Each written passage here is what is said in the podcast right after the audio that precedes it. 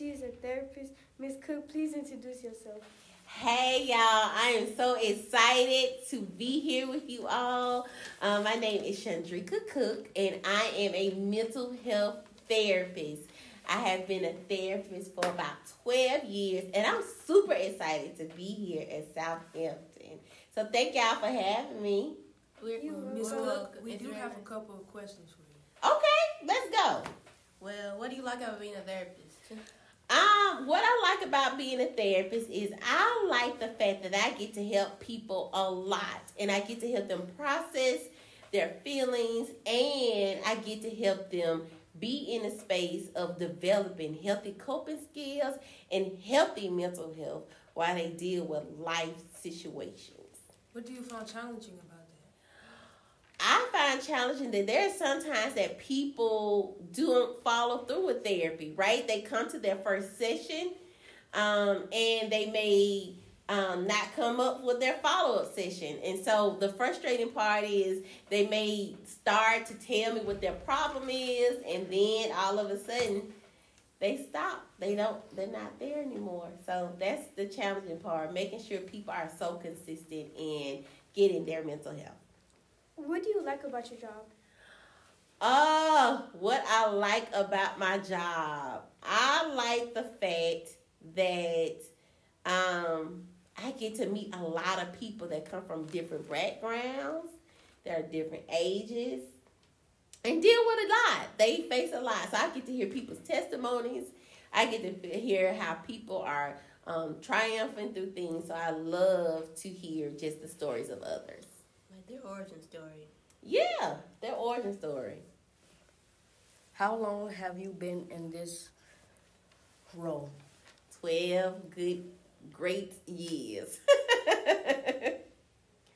What tips can you provide to help us cope when we are feeling bad or sad? Say it one more time. What tips can you provide to help us cope when we are feeling bad or sad? So, tip number one talk about your feelings. Talking is definitely a great thing. Having a safe place and safe people to talk about your feelings is an awesome thing. So, talk to a friend. You know, talk to somebody who may be relatable to you, maybe not a friend, maybe an adult. So, talk to somebody. Tip number two journal, write down your feelings or draw your feelings, right? If you're a good draw, write down or draw your feelings. Tip number three, go talk to the therapist, right? Go talk to your school counselor. If it becomes overwhelming, talk to an adult that's safe to you. Like, what if people have hard time talking about their feelings? Mm, that's a good question. So, if they have a hard time, a good thing is just not having to talk about your feelings, right? Talk about anything else. Your feelings will get involved. So, for instance, if you talk to me about those Fritos you was eating, right? and you tell me how good the Fritos were, eventually you'll start telling me your feelings, and I can help you identify your feelings, right? And we can talk about those feelings. We can talk about how those Fritos make you feel, and then we can talk about what else makes you feel that way, right?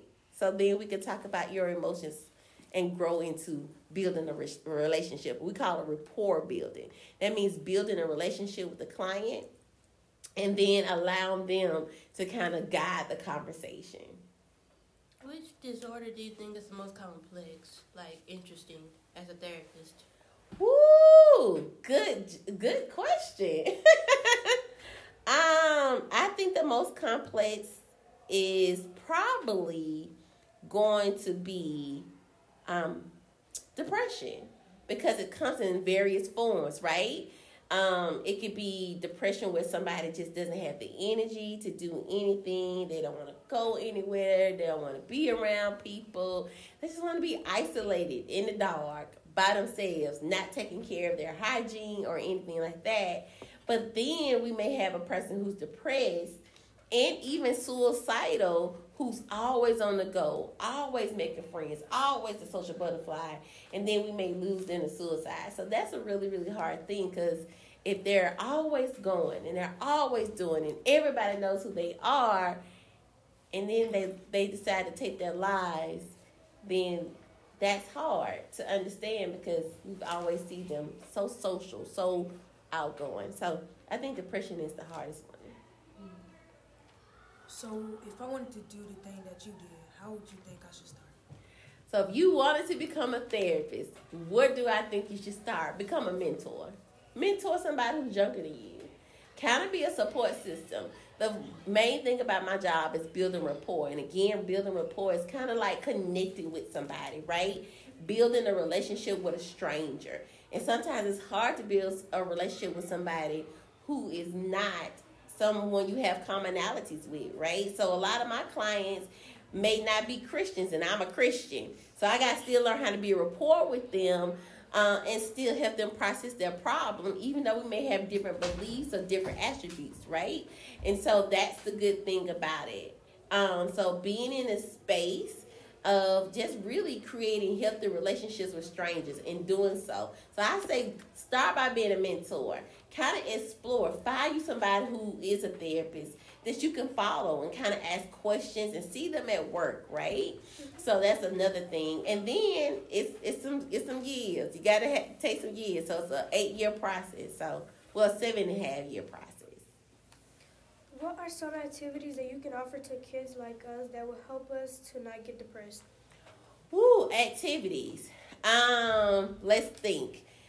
Always be active. Connect with people who are like you. So if you like podcasting, find you some podcasters, right?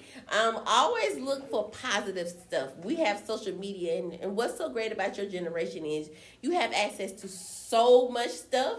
But what's so not great about your generation, y'all have access to so much stuff, right?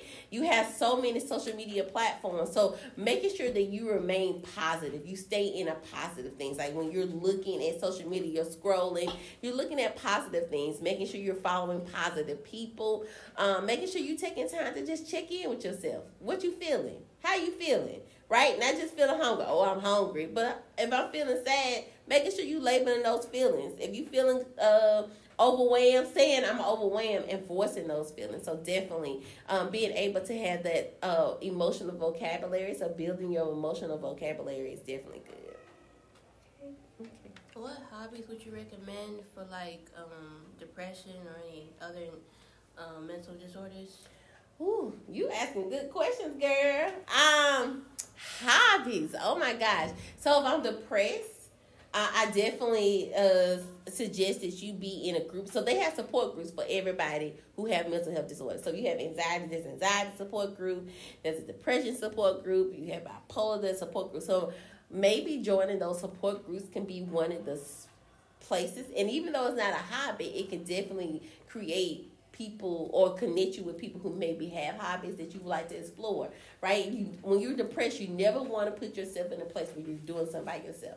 So if it's um, coding right? So i know some y'all do coding. Um, i don't ever want to just be with people who just do coding because that's an isolated situation. So it makes me stay at home. So maybe somebody who goes to the library or does um, book hopping right? Or somebody who may just walk in the park, any of those things. Walking, exercising is definitely good for any type of mental health disorder because of the endorphins, right? Get you pumping, get you happy, right? So long as I'm exercising, eating healthy, so maybe uh, creating smoothies and things of that nature can be a good thing. Not eating too much sugar can definitely be a great thing. It's gonna be hard for me. it's gonna be hard for you.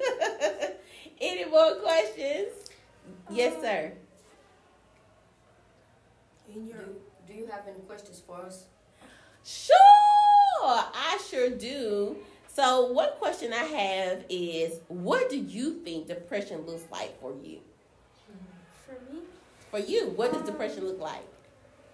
like sometimes, um, so I did have it one time when I was um 12, but like I didn't come out of my room. I didn't eat. I stopped eating um for two or three months because of that, and that also caused me a very bad time. And because I have seizures too, it was very bad for me. And then, I had to go to the hospital daily because of it, and then they told me I had to eat, and then they gave me this type of medicine to to um, drink for it. But I just felt like I didn't want to do anything anymore. Like I was just on my bed, and I didn't want to get out of my room, and I don't want to do anything like everybody else does. So Do you did you know what triggered your depression? What triggered it? What what made you get to that state? what made me get to that state was sometimes when I would fight with my brother because I love my brother and he's like my favorite person, but sometimes he could really say the stuff that hurts me the most. So that really hurt me. And sometimes the stuff that would happen, it made me like that. So I didn't want it. Yeah. Okay.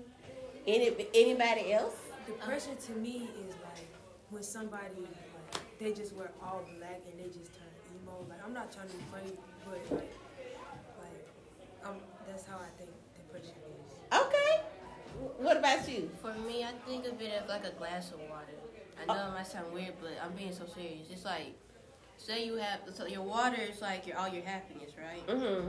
And it tips over. That's basically like all your happiness going out of the glass. Mm. And the more it just goes out, the more depression, depression you have. And when it's empty, you're just full of depression. That's what I think. Mm. That's a good good analogy. What about you, sir? Um, you said depression? Yes.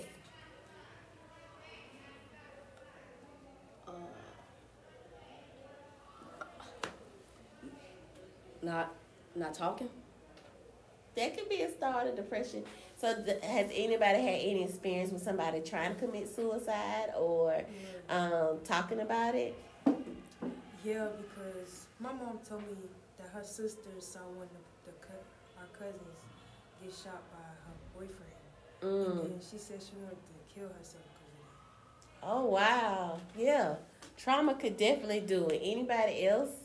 Um, me, my cousin, um, she lost her brother, which is also my cousin, and it was very sad because my cousin, he died in a bad way, and then that hurt her, and then she would say all the time that she never wanted to be here and Mm. all that, and one time she actually tried doing it, and it was just horrible. Yeah, w- w- Do you remember what way she tried? She, I remember like she just broke a mirror. They said she broke the mirror because when we went in her room, the mirror was just broken everywhere, Mm. and she was using that. To cut herself. Yes. Yeah. Does anybody know what to say to a friend if they're feeling suicidal or, or what to ask a friend? If they'd be like, oh, I want to kill myself, go ahead. Well, I would say that just just me personally, I would say, um, like how was your day? How's you doing? If you're all right, you can, you know if you're not all right, you could just come talk to me. Yeah, I'll be nice to them. So, so let me tell you this: if a friend is feeling suicidal and they say, "I feel like killing myself," the first thing you need to ask them is, um, if you feel like killing yourself, do you have a plan? Right? So I know that's weird, right? Asking a friend like that that may cause them to be suicidal. It's not gonna cause them to be suicidal. It's not gonna cause them to follow through. It allows them the opportunity to talk to somebody to talk the plan out. You ever had an idea and in your head it sound good, but when you said it out loud, you'll be like, that was a dumb, dumb idea. Like that didn't that didn't come out the way I was thinking. That's how it can be for a person who's being suicidal, right? So asking them about the plan can definitely help. And so if they say, Yes, I got a plan, the second question you need to ask is, Do you have means to that plan? Right? Do you have access to any of the things that you can use to that plan? So if they have pills, if they saying, Yeah, I'm gonna take the pills, the pills in the cabinet, um, they say if it's the glass, or if they say it's a knife, whatever they decide to do, they say they have access to it. And then if they say, Yes, I got a plan and I got access to it, then you go tell somebody, right? So the ultimate goal is to keep that friend safe. Whenever we have somebody who's suicidal, all confidentiality goes out the door. Our ultimate job is to save that friend and keep that friend safe. However, if that friend decides to follow through, I don't want you to feel like, oh my gosh, there's more I could have done. Sometimes there are people who are just made up their minds, and we can't change their minds, right? And so we can't hold on to the guilt long as we did our part, right? So long as we do our part, that's all that matters. right? So keeping their friends safe, giving them access to the number 988. So the suicide number is 988. So if you ever have a friend that's saying, I'm feeling suicidal, um, I need some help, I need to talk to somebody, or I'm in a crisis, give them the number 988. That's a suicide hotline. Here in Alabama, they could call 411 and that's a crisis. So if they can't, they don't want to go to a counselor or they don't want to tell their family or friends, they could call 411 and let them know they're in a crisis and they could connect them to the crisis line, okay? All right. Any more questions? Um, what's a what's a crisis? What is a crisis? Good, good, good, good, good question. A crisis is anything you feel like you can't get yourself out of. Right? So it's a crisis could be a crisis could be losing your keys for some people. Crisis could be having no snacks for some people. right? That could be a crisis. A crisis is anything you feel like you can't get yourself out of and that you desperately need. Yes, ma'am. Have you ever dealt with a psychopath? we don't call them psychopaths. We call them psychotic disorders. And yes, I have had someone who's had a psychotic episode in a psychotic disorder. Any more questions? No. No. I have uh, just one more question. And, um, Okay. I'm talking too much. I'm, my bad. But um, have you ever dealt with trauma yourself as a therapist? Oh, good question. Yes.